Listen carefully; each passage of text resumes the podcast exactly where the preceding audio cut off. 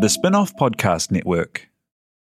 Are you making the most of your KiwiSaver investment? Generate is an award-winning KiwiSaver provider with a track record of strong long-term performance. Making a smart decision now could add tens of thousands of dollars by the time you reach retirement. Book a no-obligation chat with a Generate KiwiSaver advisor today at generatekiwisaver.co.nz/getadvice.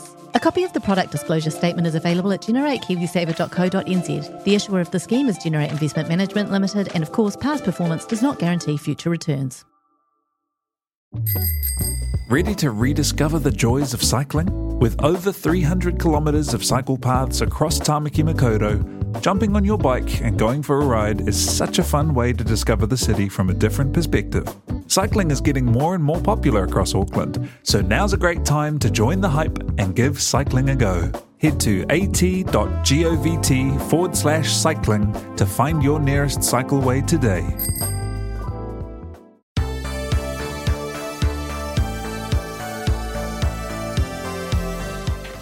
Kia ora, ngā mihi nui kia koutou. Welcome to Papercuts. This is the podcast all about books. We're back in person at the Spin-Off headquarters, and we've missed you. We've also missed each other, and we've missed Tina, but we're back. And you can find us on Twitter and Instagram at PapercutsPod, and you can email us papercutspod@gmail.com. And on our menu today, we have our usual list of book news, book reviews, not books, and to-be-read piles. And what is your name? Oh, hello. My name is Jenna Todd. And I'm Louisa Cosser. And I'm Karen Death. Hello. Da-da-da-da. Yeah. So, book news. We don't have much on our list today, but we could maybe ad-lib a little bit. But in true paper cuts form, the book along list is announced in a few days' time. Yay! We can fill you in next time. Yeah. It's really the shortlist that matters. Yeah. Although, however, the Booker International Prize, the winner for that will be announced on the 26th of August. So we might be maybe we could timely schedule around it. Yeah. Yeah. So that's exciting. Two exciting things. I'm really into the International Booker over the Booker at the moment. Oh, totally. Yeah. So much more interesting. After last time with the cop out of the drawer. Oh, no. Let's not even dignify it. So coming up soon are the New Zealand Children's and Young Adults Book Awards.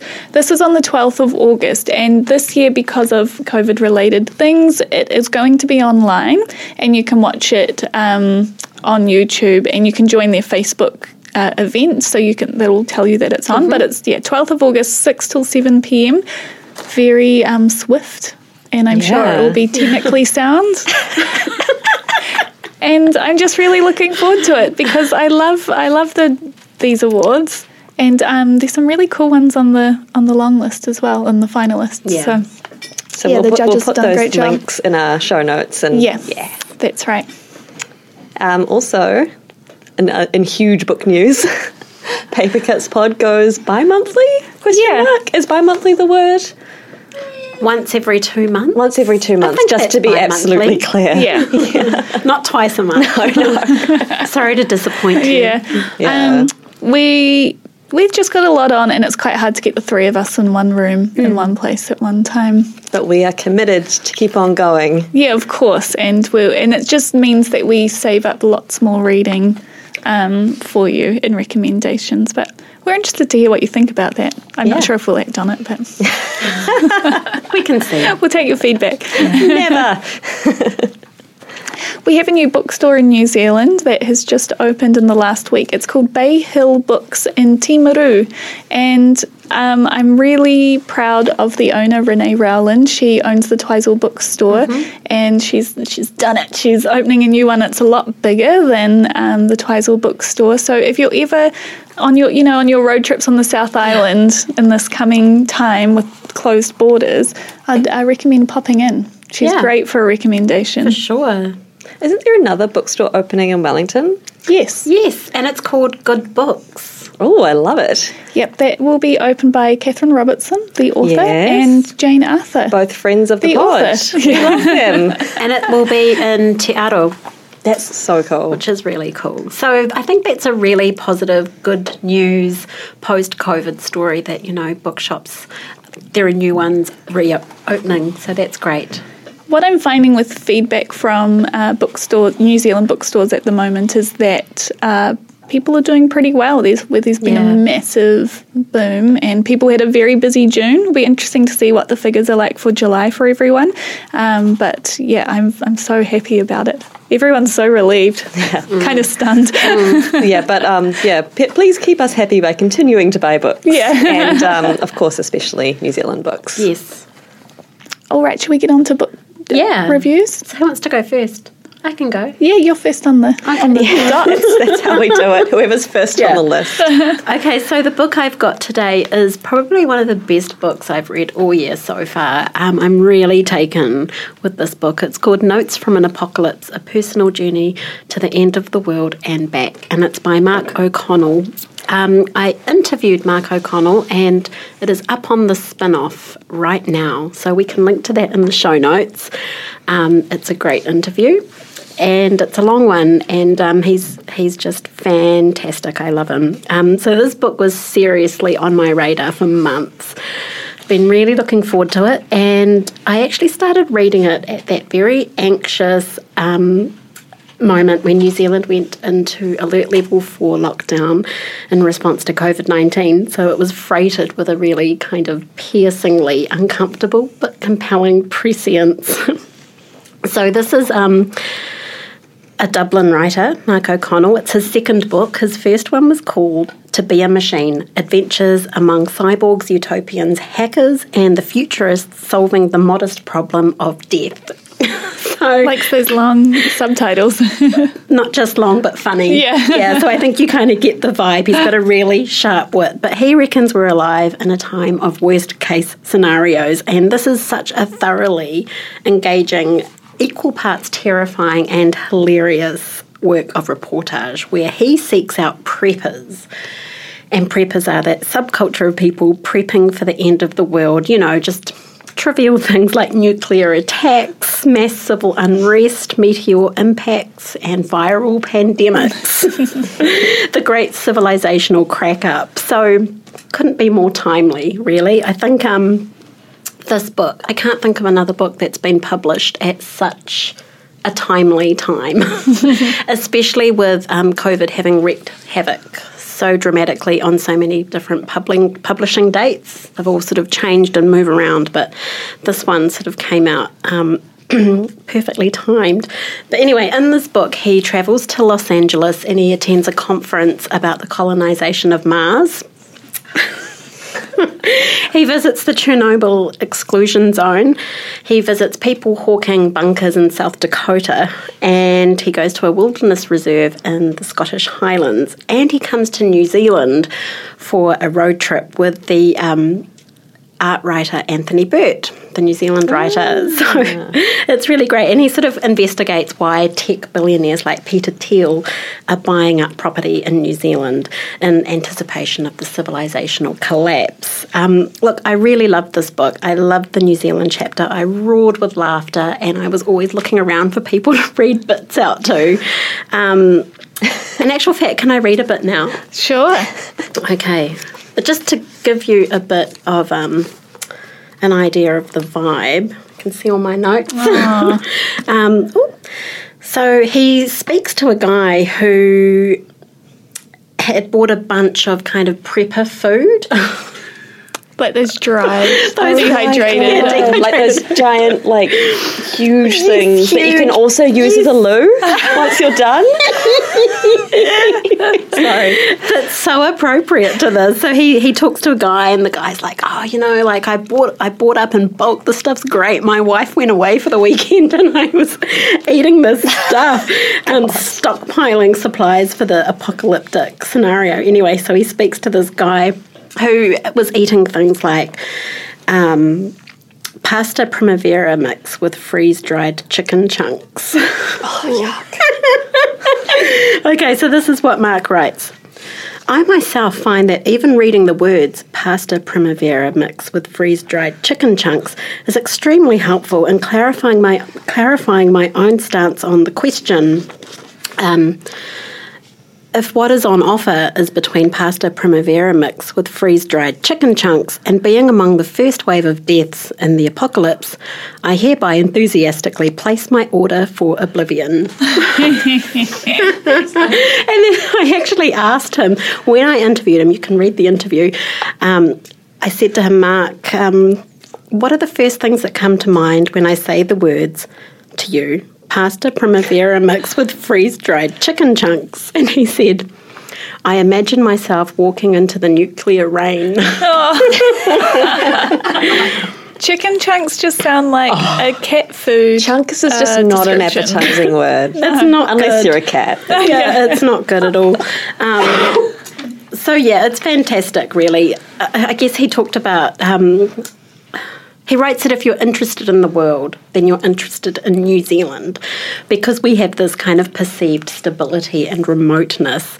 And so while he's here, he meets up with journalists, writers and artists and academics, and he sort of gets their take on things. But I just really loved his voice. It's really charismatic, really funny, despite its subject matter.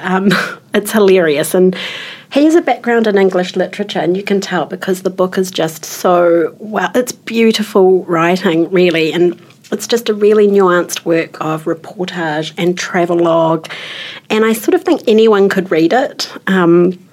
It's really entertaining, and I reckon it's like listening to or reading your funniest, brainiest friend. Mm. And I really missed his voice when I finished reading the book. I wonder if it will be an audiobook. Speaking of voices. It'd be great if he was reading it. I haven't seen it, but yeah, it'd be cool. Mm. Cool if it was. So I really recommend this book. Right on. It's got a great cover. It's got a great cover, which kind of sums it up. What's your name?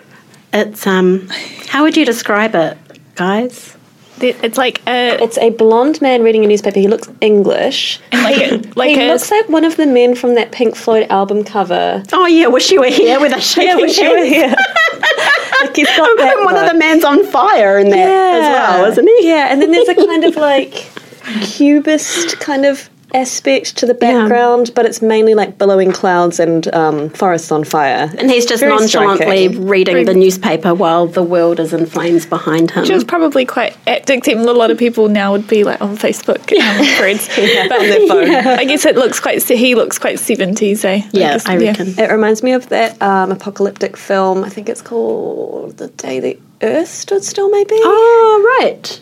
Very weird English apocalyptic film. I think it's great. Yeah. And I also read Funny Weather, Art in an Emergency by Olivia Lang. I finally read it. What a book. Mm. Wonderful book and such a balm and tonic, really, for times that we are in now. Very turbulent, very nourishing book, and that's by Olivia Lang, but I'll talk about it next time. Yeah. Oh, that sounds good. That actually just arrived on my library app today. Yes. For audio. Oh. While I do the dishes. That's what I listen to. Thanks. That was awesome. That's made me really want to read it. Thank you. Oh, good. Yeah, you should definitely read it. You can borrow my copy. He's got almost my dad's name. It's quite weird. Oh. Yeah. Mark O'Connell. Louisa, do you want to go? Yes. I'm really excited to hear about this review. Okay, so... Me too. Is this one out in shops yet? Because I'm so confused with those updates. Okay, cool. Yesterday-ish. It was delayed. It was meant to be April. But that's right, yeah. And then it was pushed to September, and then it got brought forward to July. We're happy to have it. The listeners are like, what is it? I'll tell you later. So, again, I will tell you later. So I saw this being passed around the office, and I intercepted it. Ooh. It was not meant to come to me at all, but I was like, I'll take that. Yeah. So it's a reading copy from my work. It is Death in Her Hands, the new book, Death in Her Hands by Ottessa Moshfegh. So this is a reading copy. It's Jonathan Cape. It says publishing 23rd April 2020, but instead it's out now, as of yesterday. So I am a huge stan of Ottessa Moshfegh. I think we all are. We all are, yeah. I've got. I own, I think, every book that she's published, except for this one, and Will that get given back? I mean, we'll see. So my favourite of her, I just want to go into my history with her a little bit. Mm-hmm. So she had a really big hit a couple of years ago with My Year of Rest and Relaxation. That was when a lot of people, I think, were turned on to her. Mm-hmm. My Year of Rest and Relaxation was really funny, really acerbic, and quite bizarre with its, you know, a woman sleeping through a year. But my favourite book of hers is Eileen. I love Eileen. Same. And Eileen is set in Maine, I think, and it's very bleak, and it's about a young woman who is kind of... It was sort of a subversion of the story where you meet someone who changes your life. So, yeah, Eileen is one of my favourite books ever. And so Death in Her Hands is, I think, a little bit more in the vein of Eileen than it is... It has that look about it. Yeah. So it follows this woman called Vesta Gull, and her husband has recently died. She's middle-aged, and she's living out this fantasy because she's used the insurance money to buy a house in a really remote rural area. And the property used to be a Girl Scouts camp, and it's, you know, got beautiful woods. And so when we meet her, she's walking through the woods with her dog, who she bought after her husband died, and, you know, she's just, like, living her, like, truth and, you know, like, doing what she always wanted to do. And she comes across this note on the path, and it's held down with little pebbles. And the note says, "Her name was Magda. Nobody will ever know who killed her. It wasn't me. Here is her dead body." But there's no dead body, so she's like, what the fuck? And... So she, at first, was like, oh, I'll just ignore it. You know, like, other people use these woods, they don't belong to me. But then she gets quite obsessed with it, and she wants to solve the mystery. So it starts off as this kind of, like, murder mystery, whodunit, but with no body. But in classic Ottessa Moshfegh style, it is kind of, like, wildly tears off from that. So... It's just a subversion of that classic narrative, you know, there's the fantasy of moving to the country and kind of like getting into your own kind of, into yourself and finding yourself, and that doesn't really happen, spoiler alert. And then there's also the narrative of, you know, the classic detective novel where you figure out who done it, and that may or may not happen, or not in the way that you expect. Can't wait to read it. Oh, so I read it when I was on holiday, and I was like, I should get out there and enjoy my holiday. I don't want to keep reading. That's always the way, though. Yeah. I don't know. I know. Like, it's such always, yeah. It's a luxurious treat to read when you're on holiday, right? It is. It really, really is. So yeah, this book, again, just like, you know, very on brand, because it's... This character is very... She starts off as this, you know, she's this middle-aged lady, you know, and it sort of eventuates that her marriage was pretty fucked up, and that her husband was this, like, German-born academic who was very controlling, kind of gaslighty, just kind of a jerk in your kind of work-a-day sort of way. Mm-hmm. And it soon eventuates that Vesta herself is kind of a jerk as well, you know, in that classic way where... In that classic Ottessa Moshfegh way, she's very misanthropic. So she's moved to this rural area from, like, this suburban idyll that she lived with Walter, her husband. Walter. I know, it's such a good name. Naming characters is such an art. Vesta. Yeah. And Vesta Gull, Gull like the seabird, she says at one point in the novel. But was I saying? Oh, yeah. So she is quite judgmental of the people in this rural town, and, you know, especially the woman. And she kind of talks about, you know, like, their sagging ankles and, you know, sort of like really kind of drills down into their physiology, and is quite dismissive, and just really lives an isolated life. She knows no one. Her only contact with the town is when she starts going to the library to look into this kind of, this Magda, this mysterious woman who she becomes obsessed with. So yeah, she's very acerbic and quite nasty. It's that whole, like, and she's quite an unreliable narrator. So there's so many mysteries at work. It's hard to know, like, which is the real mystery of the heart of the book. Like, is it Is it what happened to her husband? Is it, you know, what happens to her in the end? You know, there's just, yeah, it's mystery on mystery on mystery. And I've always been like a big mystery kind of crime, like whodunit person. So, you know, it's right up my street. Jenna, I have to tell you. Yeah, I already know. Wait, yeah. Okay. But tell everyone else. Dog alert. Dog alert. I've heard. Yeah. Do you think you'll read it? Or I so want to. I do want to read it. I will read it. If I know it's coming, it's better. Yeah. I'm really scarred from a mistake where I had no idea that was coming. And did you, like, message me and say, Karen, why didn't you tell me about the dog? And I was like, honestly, I completely forgot about the dog. Maybe I'm a cold monster. Well, you don't really like dogs. I guess we can say that. Yeah. It's true. I actually don't like dogs. Well, I don't like cats that much, except for, like, cats that are undeniably great, like Mittens. You know, like... Yeah, Kitsy. And Mittens from afar. And Eleanor. I feel like it's way riskier to admit to not liking cats on a books podcast. But that's just me stereotyping. But yeah, I'd be interested. I really can't wait for you guys to read the book and let me know what you think. Okay. The ending is quite, I don't know what exactly happened, and that's quite classic of Ottessa Moshfegh as well. It is.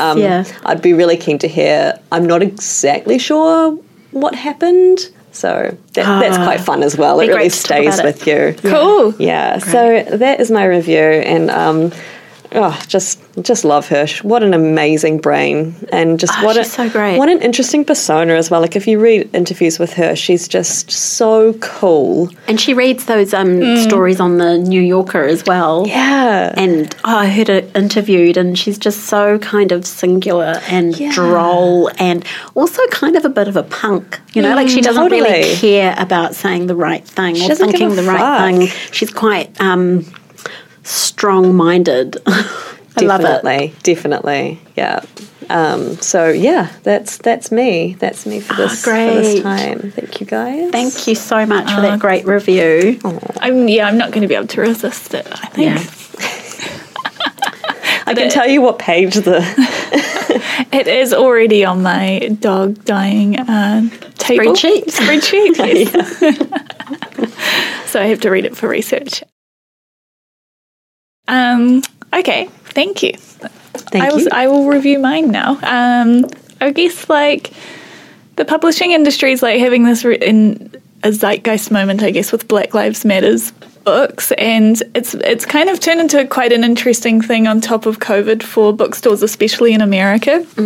And you have titles such as Me and White Supremacy, White Fragility, New Jim Crow, Stamped, Why I'm No Longer Talking to white people about race, and there's just been such a high demand for them. And there's this store in Boston called Frugal Bookstore. They had 20,000 orders for 75% of them were for the same 10 titles. And where are they? Where's that bookshop? They're in Boston. They're like a tiny bookstore. Yeah, right. So you had these stores being overwhelmed with orders, and publishers overwhelmed, and they've had to do reprints, and that's why New Zealand can't get these books. Yeah. That's what I'm getting to, guys. Not that we're bitter, but actually, they're all kind of back now. They're all back in the store. But however, so there was this little bit where, you know, lots of things are being talked about, and I'm thinking about things, but you can't access the information. But I also, without taking away from that dialogue, have been, like, thinking about closer to home issues with New Zealand, and so that long introduction, I've just read Imagining Decolonisation, the BWB text. So this has got 7 authors: Bianca Elkington, Moana Jackson, Rebecca Kittle, Ocean Rebecca Musia, Mike Ross, Jenny Smeaton, and Amanda Thomas. And if you haven't come across the BWB text before, they're, like, short books on big subjects from great New Zealand writers. Oh, and the packaging is just so cool. So it's good. Very great. And often they would, like, print, like, people's speeches or, like, a couple of chapters from a book. But this came from a project that all of these people worked on, and I'm saying it without knowing it off the top of my head. It was like a community-led project near Wellington, and so this book came out of that. And it just, what I really like about this, when you look at colonisation in New Zealand, there is a lot of writing about it, but it's kind of like, it's like quite heavy and long and quite intense, where this is such a contemporary context, and it's just a really good little bite size into your future journey of looking at that, if that's what you want to do. So like some of the essayists, like one woman, she looks at how she decolonised her wedding. I mean, that was a very small part of the essay, but those active things that she did while getting married in this garden with English plants. Mm-hmm. And talking about Facebook and conversations on Facebook, discussing quite uncomfortable subjects like Pākehā learning te reo and taking up the room in these free courses for that Māori people could be in, or practical advice for what to answer to microaggressions. And I guess all the chapters kind of link together with the concept of home, which is kind of a basis of tikanga anyway, of yourself and relationships. And it carries right on through. And then it has a lot of literary quotes. I've got Alan Curnow, Witi Ihiramaira, and all of these people are just really smart, and they have a really interesting point of view. And I just found this bite-sized book was really powerful to me. And what else can I say about it? I just think it's a really important read, and it's so relevant, and it'll just gets your brain turning, I think. Can I ask, how did that lady decolonise her wedding? Like, can you think of any examples? Well, she, because they were in this garden that didn't have any native plants, so they put flax in her bouquet, and they put birds sculptures in the garden, and she was like, yeah, but we're coming in, but now we're going to take all of that stuff away, and what's going to happen for the next wedding? They had a lot of te reo throughout their ceremony, and yeah, it's all these little simple things, but really simple steps of such a massive idea. And I guess the big step is that awareness that leads to those steps, right? You know, the awareness of the pervading colonial influence. Yeah, totally. I would really recommend it. And these are so readily available in New Zealand. They're only $15. And at the same time, I've been reading Ka Whaiwhai Tonu Mātou, Struggle Without End by Ranginui Walker. And so it's quite a nice contemporary balance to that. And also, I'm just in the beginning of that book, and it's we're in the migration stage still. So I'm it's good to read stuff now. Yeah.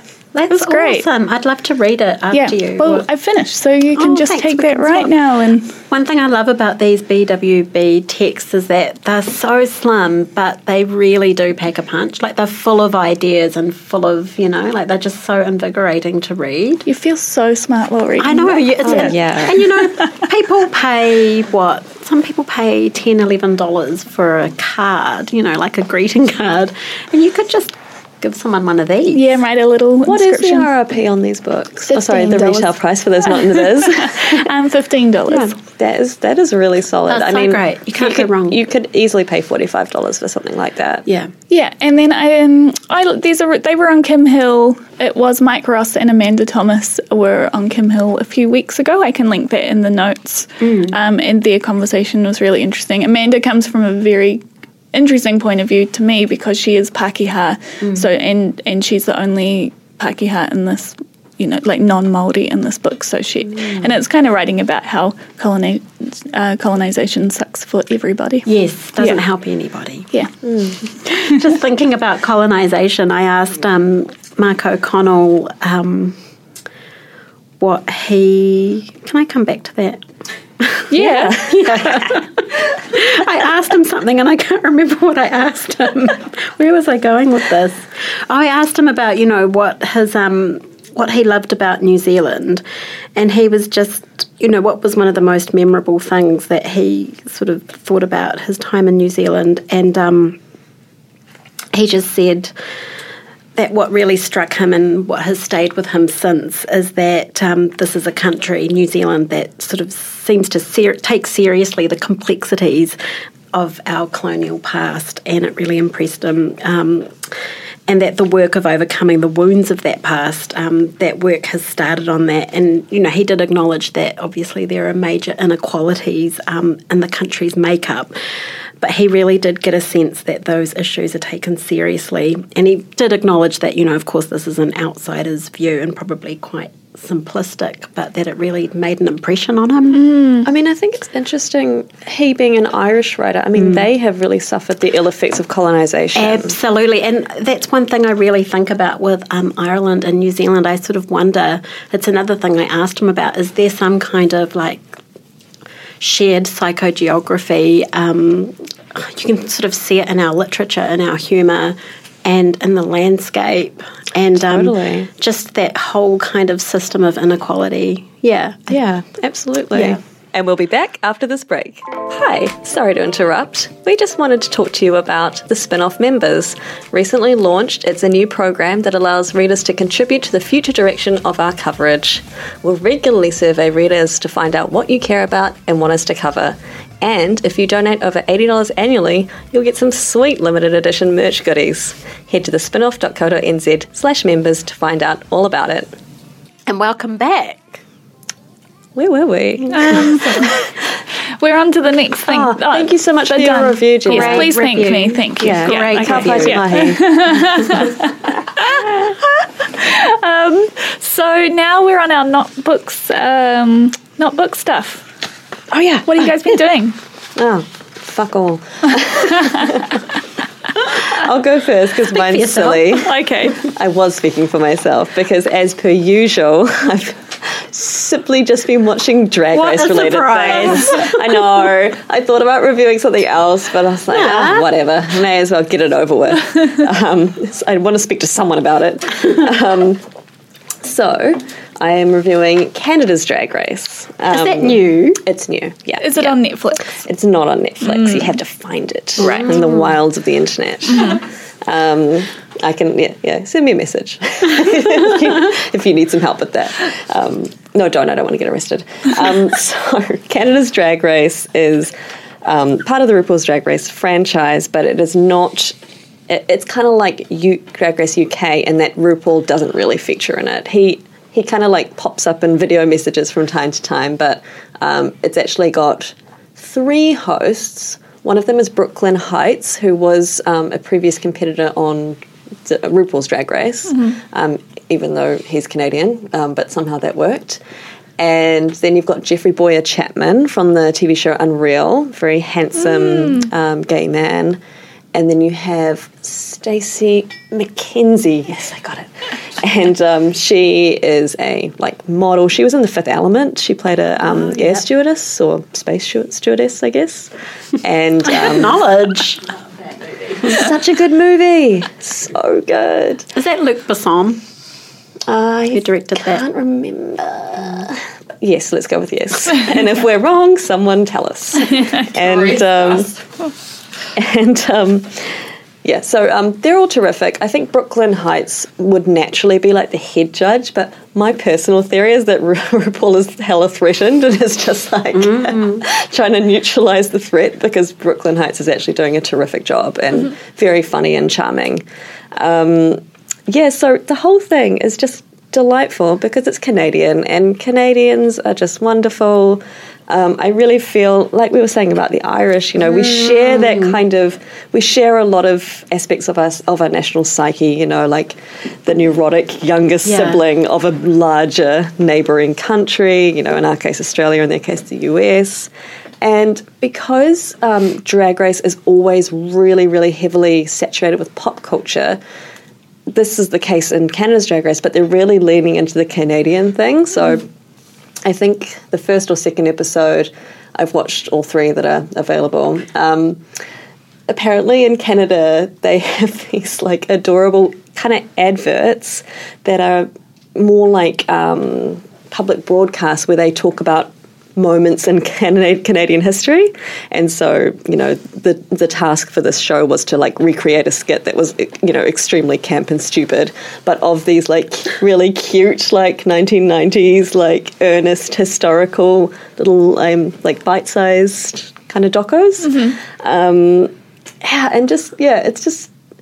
It's very funny to see them try to have drama because, you know, on the American one, people are always kind of sparking off at each other, and, like, it's often quite genuine because the stakes are very high. In this drag race, there were two contestants so far who have had, like, a mild beef, and one of them acknowledged it, and I was like, I didn't see that. I didn't notice that you guys were fighting. I think that Canadians might be even more passive-aggressive than New Zealanders. Yeah, probably. Which is insane. Like, awkward at concerts, Canadians.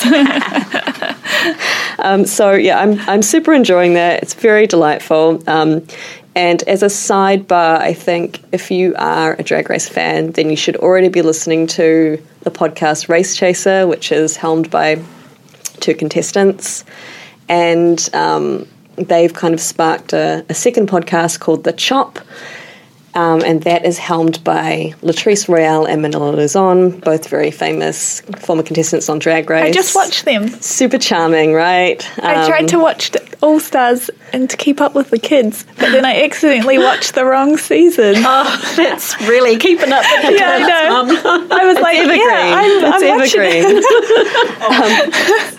But now I've actually caught up, And I have to say, both of those podcasts, you know, Race Chaser and The Chop, they're both so funny. Like, I'm constantly laughing during them, and I'm actually really stingy with my laughs. Like, I'm like a, you know, like, I'm real snobby about what I think is funny. So, but I'm like guffawing, like, to myself. That's when I'm listening. Such a good endorsement.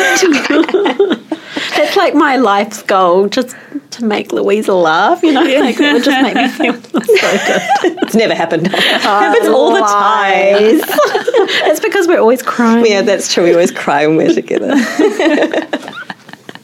And we're very stable and everything's fine. So, yeah, that's my not books. That's my not books. Cool. So good. Oh, thank you. Thank you. That looks great. I love Canadians, and I do really like Drag Race. I'm reviewing The Babysitter's Club. Did you watch? I'm watching it, but I'm rationing out the episodes because I'm enjoying it so much. I've just watched the first episode, but I'm in. Yeah, it's good, eh? Yeah. Babysitter's Club on Netflix, of course. It kind of, as well as going back to our childhood, it also goes back to our Papercuts roots, because that was the first quiz we did. We had our first. Back when we were doing our quiz segment. Who were we? I think I was Claudia. I can't remember who I was. Someone was Christy, I think. I mean, I was Christy. You were Christy. Yeah, of course I was Christy. I think I was Marianne. We can go back and have a look. Yeah, let's check the records. But it was very scientific. Mm-hmm. Very scientific. But if you haven't come across it yet, I'd highly recommend it. It is a TV show for children, but that does not matter.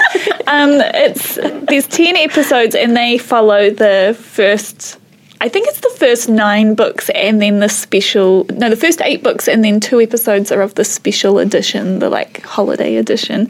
Oh, yeah, those are good. Yeah. Love them. And so what I really like about The Babysitter's Club, and I'm just assuming everyone knows what we're talking about, and if you don't, sucks to be you. Oh, so sassy. It's so contemporary while staying true to the roots of the, like, 90s-ness of the series. And what I've read about the costume designers is that they, like, really tried to do the costumes around the 90s covers. But, they totally are. But things kind of are coming back as well. Yeah. Like, Christie's outfits of a skivvy, someone called her normcore. It's very normcore. And they were calling her normcore. But it kind of works. Like, I see people dressing like that. It's got a very timeless, like, look to it, with all the kind of, like, sort of 80s, 90s now blend. Yeah, kind of, eh? Kind of, but kind of not. Like, I mean, timeless in that it's kind of come round, but you know, it's that pale denim and kind of pastels, sweatshirts, sorbet-coloured sweatshirts, and white socks and white sneakers, and very baggy. They look so great, and so good. They're way better dressed than me. These teens, these tweens, and same. It's so rude. Me too. How dare they? And but they've kept so much the same. So like Louis the dog looks exactly like the dog on the covers. When I saw the Pike family, I was just like, oh my God, they're just so cute. I kind of remembered how annoying I found Christy. She's such is such a spaz. She's real annoying. And I always my best friend. I always forget about her as well. Like I was like, oh, what one is she again? And just with the stuff with her mom getting married and stuff, I'm like, get over it. Come on. Mimi. Having Mimi back. Yes, I saw Mimi. So great. I was like, oh my gosh. Yes, she was always in the kitchen making tea in the book. Yeah. Oh, so good. That's the grandmother. Special mention of Alicia Silverstone. She's great. As Christy's mum. She's so good. She's really good. She's great. And so I guess what it is like really woke. And like hard out. Claudia was making this artwork based on her menstruations. Yes. One thing I have noticed again, like they had the like phone. You know, it's like how do they do it with the phone? She bought a phone off eBay, and they still sit in the room to have a landline. Because you think they would just have a chat group now, but that would be. It wouldn't be as good. No.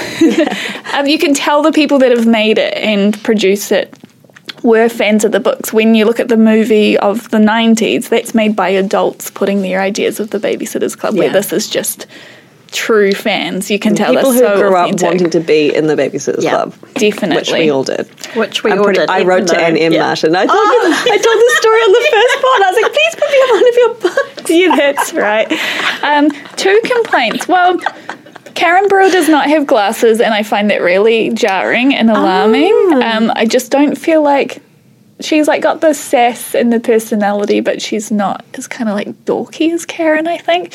And they never talk about their age, which is in the books. They're like, I'm 13.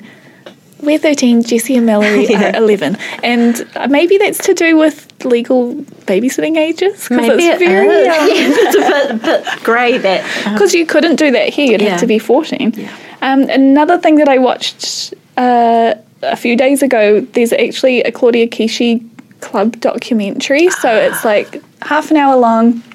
And it's like made by the same people and everything, and it's looking at what an important figure she was in contemporary culture, especially for Asian women, creative Asian women, for role models. And that was very heartwarming as well. It was really cute.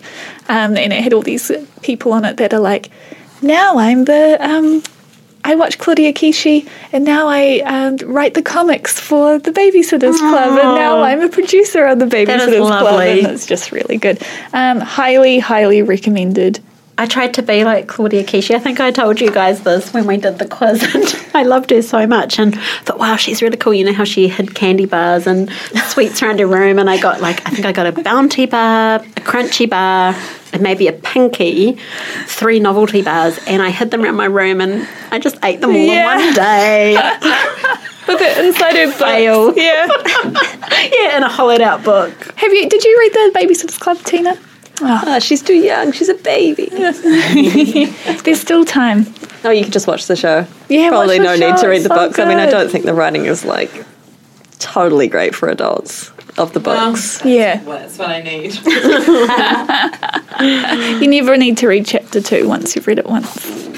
Yeah, so that's what I've been watching. Yay! I can't wait to watch the rest of it. Is that everything? That's Karen. So now we're on to our to-be read piles. We're on the home stretch, Karen hasn't done her non-books. Excuse me. Oh, my God, I'm sorry, because you didn't go first. How dare you. It's out of order. How rude. Sorry to throw you. I definitely want to hear about what you've been doing. Thanks, Jenna.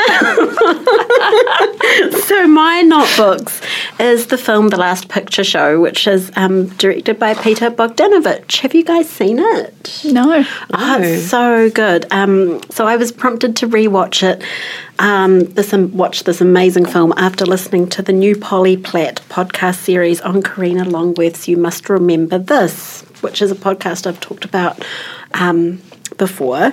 And so this is a series about Polly Platt, The Invisible Woman, and she was a producer, writer, and Oscar-nominated production designer in film, and her husband and creative collaborator was, of course, the much better-known Peter Bogdanovich, which is always the way in Hollywood. You say he's much better known, but I still don't know anything about him. Well, you're not a film person. Quick primer, please, for the dum-dums in the room. No, so anyway, he directed this film, and he directed another film called Paper Moon, which starred Tatum O'Neill as like a young, she was like 14 or something, and I think it won an Oscar. I've heard of this film. Did she get nominated for an Oscar for that as a child? Yeah. So anyway, he was very much a kind of very serious film guy. He wrote about film, very tweedy, kind of an auteur, I guess. And he had an affair with a very young Sybil Shepherd while shooting this film, The Last Picture Show. And this is the film that launched both of their careers, Bogdanovich and Sybil Shepherd's. Anyway, the film is based on a really gorgeous novel from 1966 called The Last Picture Show by Larry McMurtry, and it's a gorgeous novel, and it's a coming-of-age story, and it's set in a small, dusty, nowheresville, lonely town in Texas in the 1950s. And it's shot in black and white, so it's really ravishing to look at, and it's very kind of sultry and melancholy and lonely, and all through it, it's got the music of Hank Williams, which is just so great. Sweet. And it's about these high school kids, and one is dating the prettiest girl in town. Her name's JC, and she's played by Sybil Shepherd. She's very, so beautiful. So beautiful, very icy, and her character is horrible. Like, she's just awful. And the other guy is having an affair with a lonely older woman who's married to the high school football coach who is, like, homosexual. And we only kind of find that out later. And anyway, it's filled with this brilliant ensemble cast on the sidelines, and they all weave into the narrative, and there's this backdrop of the Korean War. Anyway, so Polly Platt, she wasn't really credited for much on the film. She might have like a kind of incidental credit, but she was responsible for pretty much everything. You know, most people would give credit to Bogdanovich for this film, but she did everything, man. She was the one who found the novel. He didn't even know what it was. And she told an unconvinced Bogdanovich to make the film. She drew these really complex floor plans, so he knew how to frame every shot. And it is beautiful, this film. She was responsible for the casting. She found Sybil Shepherd. I think she saw her in a magazine, and she did all the hair and makeup on the film herself because they had no money. She made the costumes. And, wow. If you look at the film, it's got a really kind of, like the Babysitter's Club, kind of like a really timeless, placeless look. Like the outfits kind of look like they could be from now or the 50s or any time. And the film has an amazing look. It's really kind of realist, and it's not stylised. It's just so great, really evocative. And anyway, she was really committed to making this film, but she found out...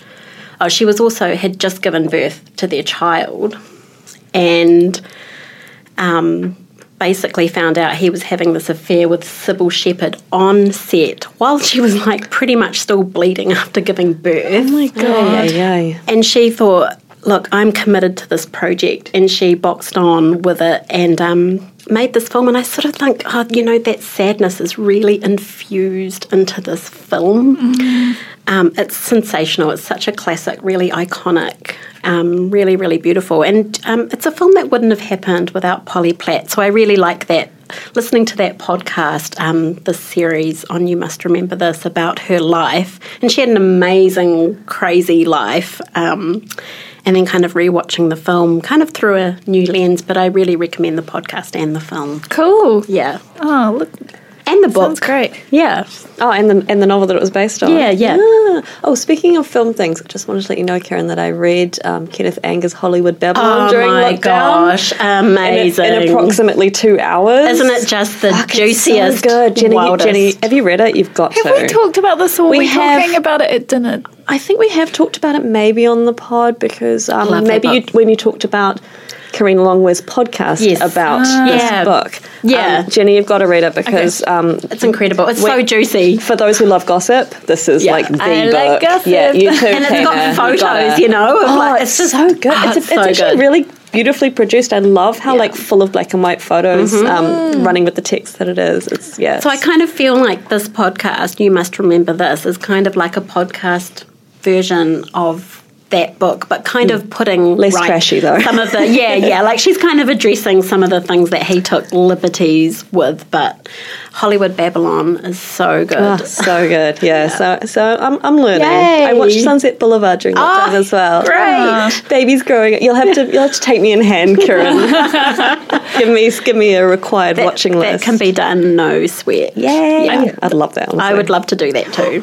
Yeah. I'm still reading this website that Sinead Gleason told me about called ACG Gossip. That's right. It's this real blind item, really plain website, but I recommend it, but it's so juicy. It's only for the hardcore gossip fans, I reckon. And I just love how Sinead was just this is the best website ever, and it's so old school. She gave us some shocking goss from that, I recall, which I won't say on the stage. I'm still haunted, but I can't. Yeah. They talk about it on there, but it's so old school because it means that people can't crack into it to find who's releasing these items. I love it. Highly recommended. Just before you go to sleep and you just want to look at one more thing on the internet, that would be it. Instead of death scroll of Instagram or Twitter, have a look at some wholesome goss. I'm going to try that tonight. Yeah. There'll be lots about Kanye and Kim, I reckon, this week. Yeah. So that's my... my not books. Thank you, Karen. That was awesome. And sorry for the digression. No, it was great. It's all related. Yeah. So we're on to our TBR piles, eh? Yeah. You want to go first? You want to roll on? Oh, yeah, sure. Hey, so I'm halfway through this book. Jenna, I think you should maybe check it out. Sort of Korean. Something up your alley. It's called The Disaster Tourist, and it's by Yun Quinn. Is that how I say it? Yun Ko-yun. Yeah, it's published by Serpent's Tale, and it's really great. It's translated from Korean, and it's almost like a companion piece to Notes from an Apocalypse, in a way, because it's sort of an eco-thriller of sorts. And I guess it kind of comments on living under capitalism. And it's about a young woman named Yona, and she works for a travel company in Seoul, where they put together package holidays where the destinations are disaster zones. So, travellers holiday in places that have been wrecked by tsunamis or volcanoes.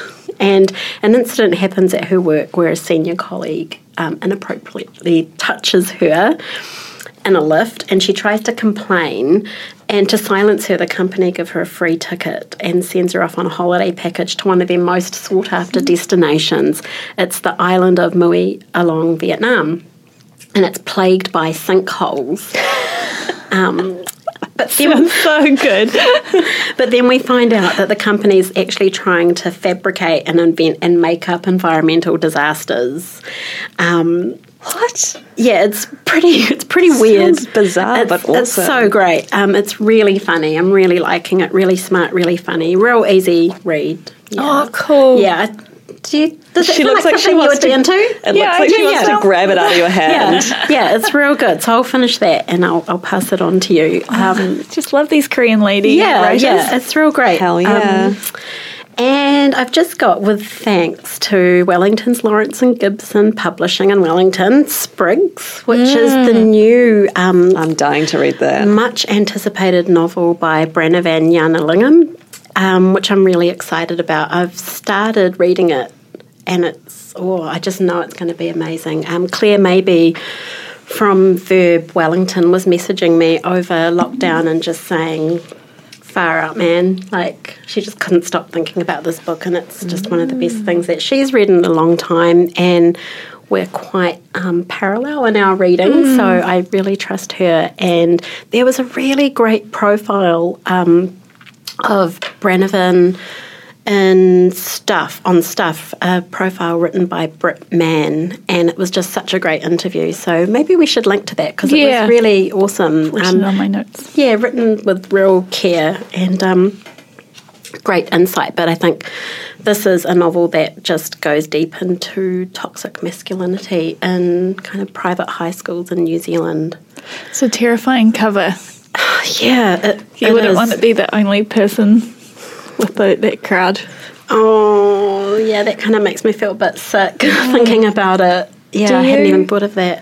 What you're saying reminds me of another Papercuts fave. Oh, I know. Go. The Lazy Boys. The Lazy Boys by Carl Schuker, another classic, brilliant mind and writer. Do you think it's similar to Reed or is it more just shares themes? Quite different, but a great thing for writers to be investigating in New Zealand, I think. Definitely. I think this will do good things. And another book I've got to read is Sing Backwards and Weep. I love a good rock bio, a good juicy one. And this one is great so far. And this one's published by a new imprint for Orion called White Rabbit Books, and that's founded by Lee Brackstone, who is one of my favourite publishers. I love what he does. He was from Faber Social. Oh. And so this is his new thing. And this memoir has a big, fat endorsement from Scottish crime writer Ian Rankin.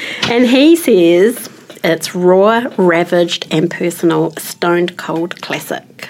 Ian Rankin's a bit of a cool dude, eh? He's so cool, man. Yeah. I love him. For those who don't know, Mark Lanegan. Oh, so Mark Lanegan was in a kind of grunge band called Screaming Trees. So kind of part of that Seattle kind of moment in the mid 80s onwards. And this kind of charts his fall from grace as a low-level crack dealer and homeless heroin addict. But he's kind of collaborated with Isabel Campbell from Bell & Sebastian. And the name Mark Lanegan is familiar to me, but not actually that band. Oh, he's amazing. Yeah. So that is, I'm looking forward to reading that. Really juicy so far and quite grubby. Another book that I've started reading is this beautiful book which matches my manicure. It's great. Yeah. I love your manicure too. Yeah, me too. I've been meaning to say. Not my usual red. Dance Prone by David Coventry, published by Victoria University Press. Whose name is that on the back? Carl Schuker? No, underneath that. It says Karen Death. It does say Karen Death, yeah. I did a little blurb for the back. Yay. And they've also used this quote from me on the inside. David was telling me that Picador UK can't get enough of this quote, and it's which cracks me up so much because it's where I say, it almost makes other writers look like they're just mucking around. It's a really good quote. I'm looking forward to reading this. Rereading it. Yeah. Reread it in its finished form. Cool. Thanks. Louisa? Yes. I don't know if I should talk about this book because I could keep talking about it for hours. Ooh. I finished it, The Piano Teacher by Elfriede Jelinek. I love that book. Oh, my God. And the film. No, I haven't seen the film, but I'm looking forward to watching that this weekend. It's got Isabelle Huppert in it, right? Yeah. The Piano Teacher by Elfriede Jelinek came out in the 80s, I believe, set in Vienna, written by a Viennese writer about a repressed piano teacher who lives with her domineering mother, and she kind of tries to embark on an affair with a student, and it just does not go well. And it's so good. So it's just I read it of a morning, wow. of a Saturday morning. Oh, nice. And that was my day gone, but it was worth it. I won't say more than that. I could go on and on. I recently also finished the audiobook of The Left Hand of Darkness by Ursula K. Le Guin. Oh, cool. Have you guys read that? No, I haven't. It's fascinating because it's a multiple worlds setup.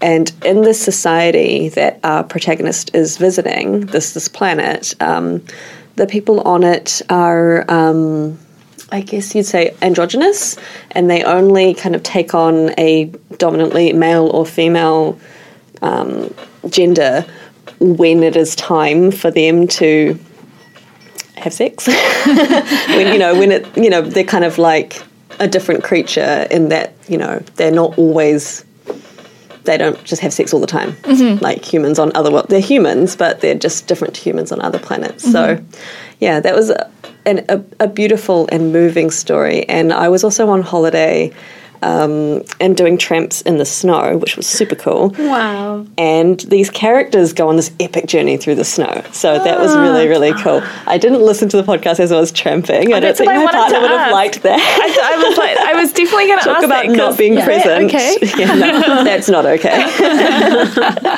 I already, like, push the limits of how much I can, like, listen to, like, podcasts and stuff when I'm, like, in society.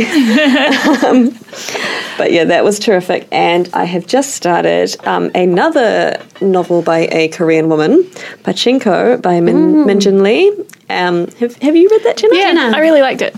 It's so good. It's like an intergenerational family saga of these people who move from Korea to Japan. It's so immediately engaging and just this really rich world. And actually, I have been reading a lot of Korean books lately. I think I read an article in The Guardian and that just got, and it kind of like name checked all these Korean books, and I just got them all out from the library. Well, you should read this one too. I would love to. I especially love the ones that are set in like kind of like snowy Korea. Like Winter in Sokcho. Yes, I just read that. Oh, did you like it? I loved it. I really like that too. Yeah, that was really great. And I must say, I just read this amazing book on recommendation from Pip Adam called Untold Night and Day, or Untold Day and Night. I read that recently too. Oh, wasn't that book amazing? Oh my gosh. So you would really love it, Karen, as well. I loved that book. It was so amazing. It was so surreal and shadowy and atmospheric.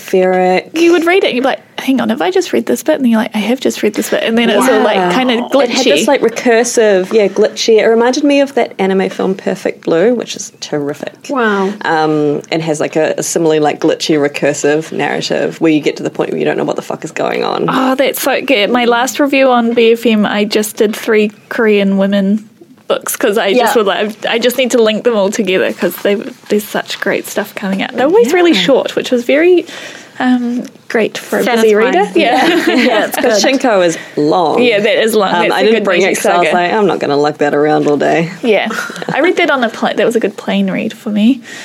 And just one more on my list, which I've just like, I've been glancing at and I've been like saving it. Notes of a Native Son, Essays by James Baldwin.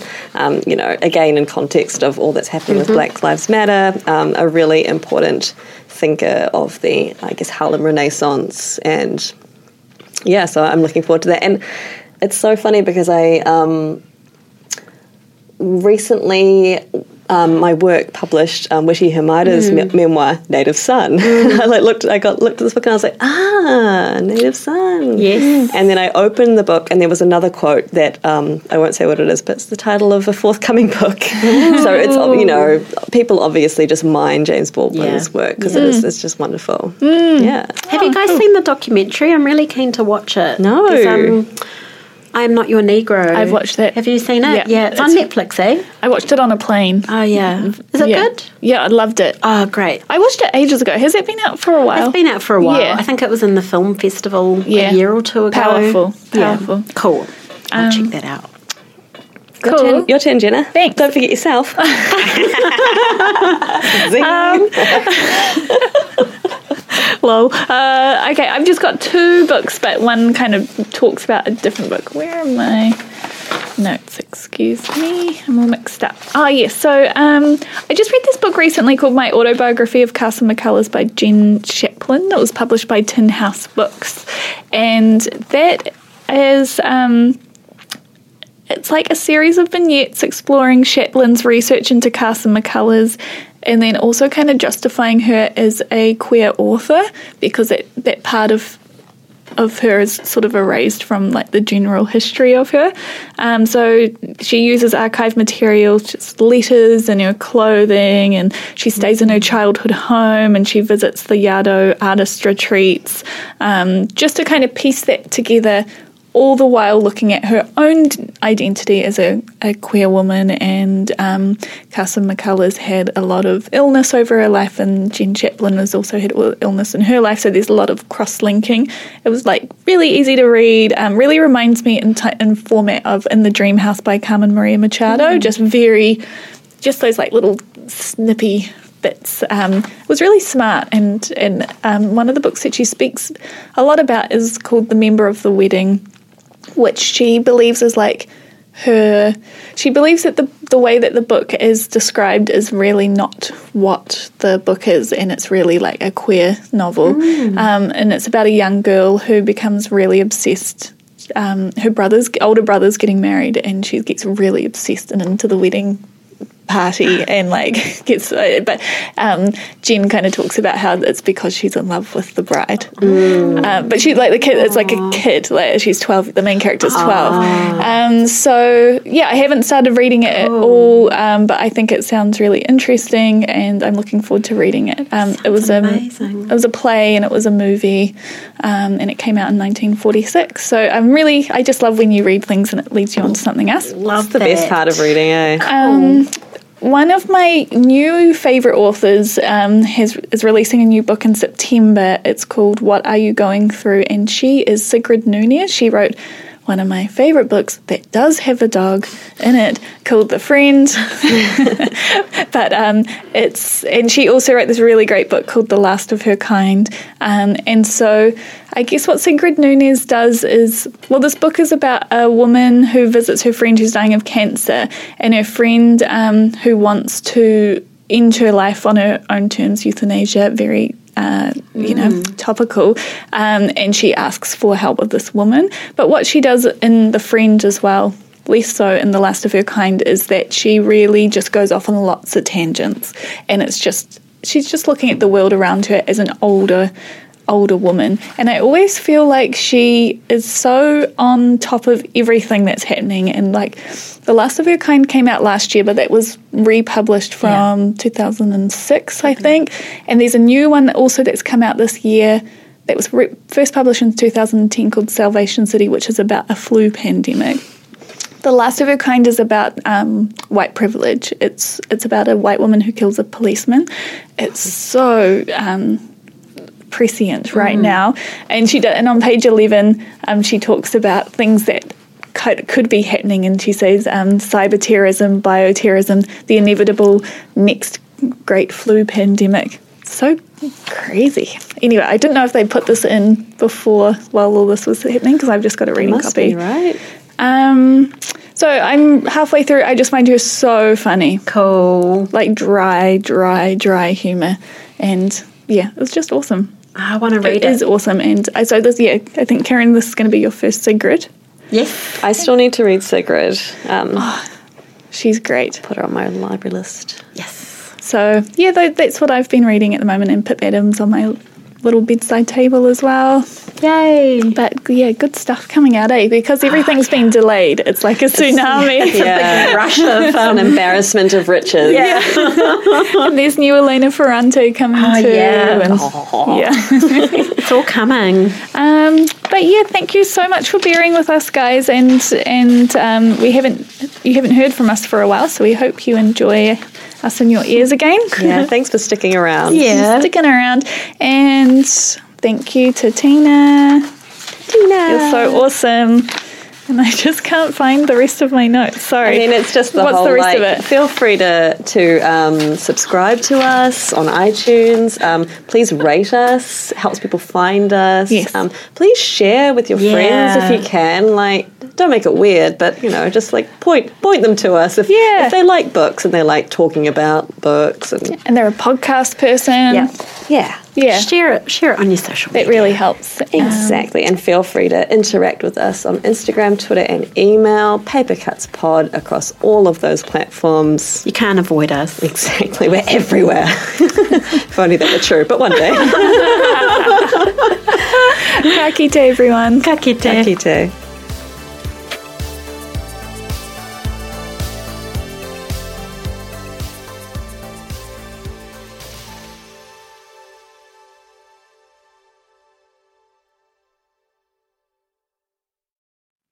Kia ora e te iwi, Te Aihe Butler here, podcast manager at The Spin-Off.